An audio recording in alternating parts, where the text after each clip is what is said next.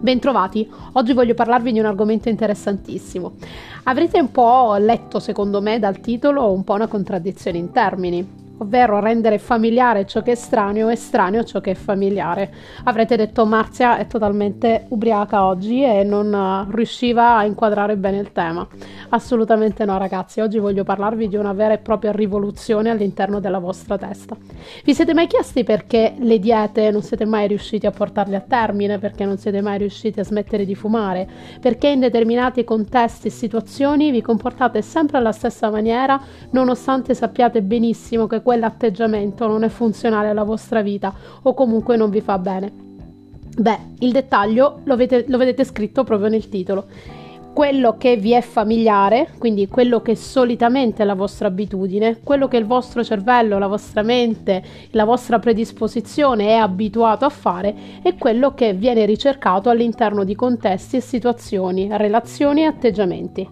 La nostra testa, il nostro cervello, la nostra mente, la nostra attitudine rifiuta tutto ciò che è estraneo e paradossalmente questa cosa avviene anche per le cose che possono farci meglio per farci stare bene, qualcosa che potrebbe renderci la vita più facile o essere salutare, addirittura salvarci la vita, come smettere di fumare e fare un'alimentazione diversa.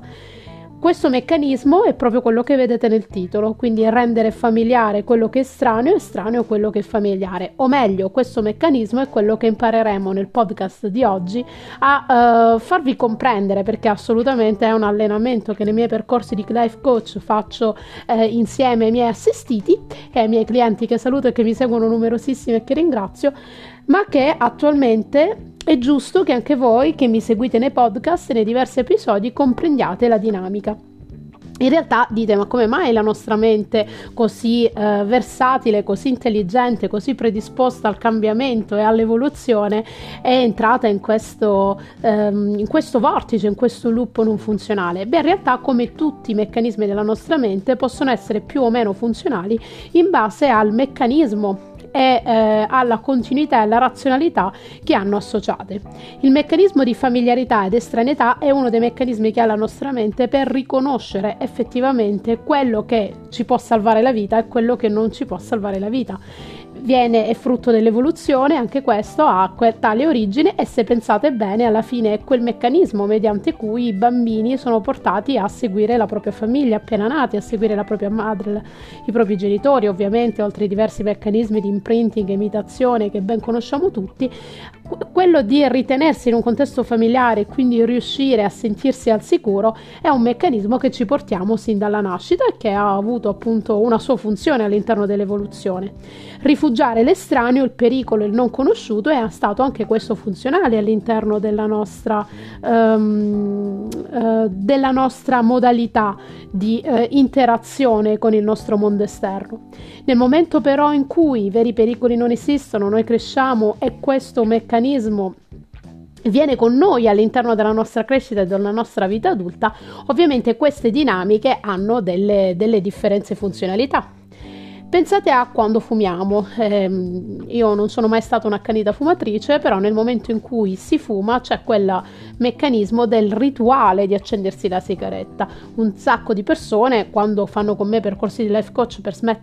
di, eh, di life coaching per smettere di fumare, utilizzano diciamo la, l'esempio del ma è l'abitudine, la gestualità, è il rito la nostra mente si mette in quella condizione, associa quel momento in cui ci prendiamo un momento per noi stessi per uscire fuori a fumare magari dal nostro ufficio come un momento per noi, un momento di pausa. Ma non è legato alla funzionalità del fumo, razionalmente lo sappiamo bene che quella sigaretta ci fa male, eppure associamo il nostro corpo, la nostra mente è abituato a familiarità con questo gesto ed estraneo l'idea di invece uscire fuori e mangiarci magari della frutta che abbiamo portato ben lavata e pulita da casa eh, in ufficio. Stessa cosa succede per esempio con le diete, magari iniziamo motivatissimi, carichissimi del fatto che assolutamente è necessario avere un regime alimentare più serio e un regime alimentare che insomma porti via le schifezze dal nostro piano alimentare però il, dopo poco nonostante il nostro impegno e il nostro istinto cominciamo a ritornare in quella dinamica per cui il junk food quindi il, il cibo spazzatura in realtà diventa la nostra predilizione. O magari iniziamo ad andare in palestra e dopo un po' se non c'è questo cambio di mentalità assolutamente abbandoniamo l'abbonamento e abbiamo fatto la, la, fortuna di palestre come la Virgin o altre affine con queste attitudini che hanno sfruttato questa dinamica disfunzionale della nostra mente per appunto far soldi con i meccanismi di abbonamento annuale. Quindi quando siamo portati, siamo votati, cerchiamo un cambiamento, questo meccanismo di rendere associare un qualcosa che finora ci è stato familiare, come la sigaretta, con un qualcosa che invece c'è estraneo, e rendere familiare un nuovo meccanismo, quale può essere per esempio prendere della frutta, fare una chiamata a casa, in alternativa come momento di pausa da un momento lavorativo, queste dinamiche cons- consentiranno nell'arco di poco, considerate che scientificamente è stato provato che una nuova abitudine si forma nell'arco di continuità di 21 giorni consecutivi, il nostro cervello comincerà ad associare il momento di pausa al momento della frutta comincerà a considerare un momento di pausa eh, o un momento di relax il camminare dopo pranzo.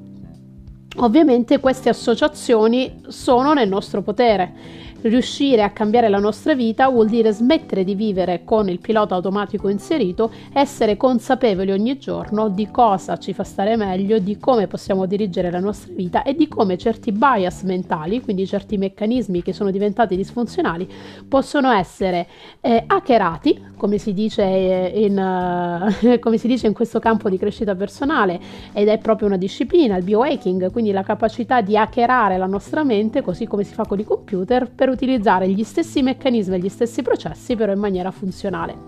Se volete saperne di più o cominciare un percorso con me di life coaching per rendere familiare quello che è strano e estraneo quello che è familiare in modo tale da scegliere la vita e di fare la vita che avete sempre desiderato e renderla familiare, sentirvi veramente capaci di ottenere questo successo, essere capaci di avere un'azienda di successo, essere capaci di ottenere il lavoro della vostra vita e renderlo familiare, non come ehm, qualcosa estraneo da voi, lontano da voi, non sono abbastanza per fare questo lavoro, non sono abbastanza per ottenere quel posto, figurati che quel posto questo lo assegnano a me, ecco se continuate a predisporre la vostra mente a rendere familiare il fallimento piuttosto che il successo, state tranquilli che il fallimento è quello che otterrete e invece può essere tutto all'interno delle vostre mani grazie a un corretto utilizzo e a un corretto processo di cambiamenti nei meccanismi della vostra mente. Io vi aspetto per il prossimo episodio del podcast, potete seguire gli arretrati cliccando appunto sul podcast Marzion Air e ci vediamo alla prossima puntata.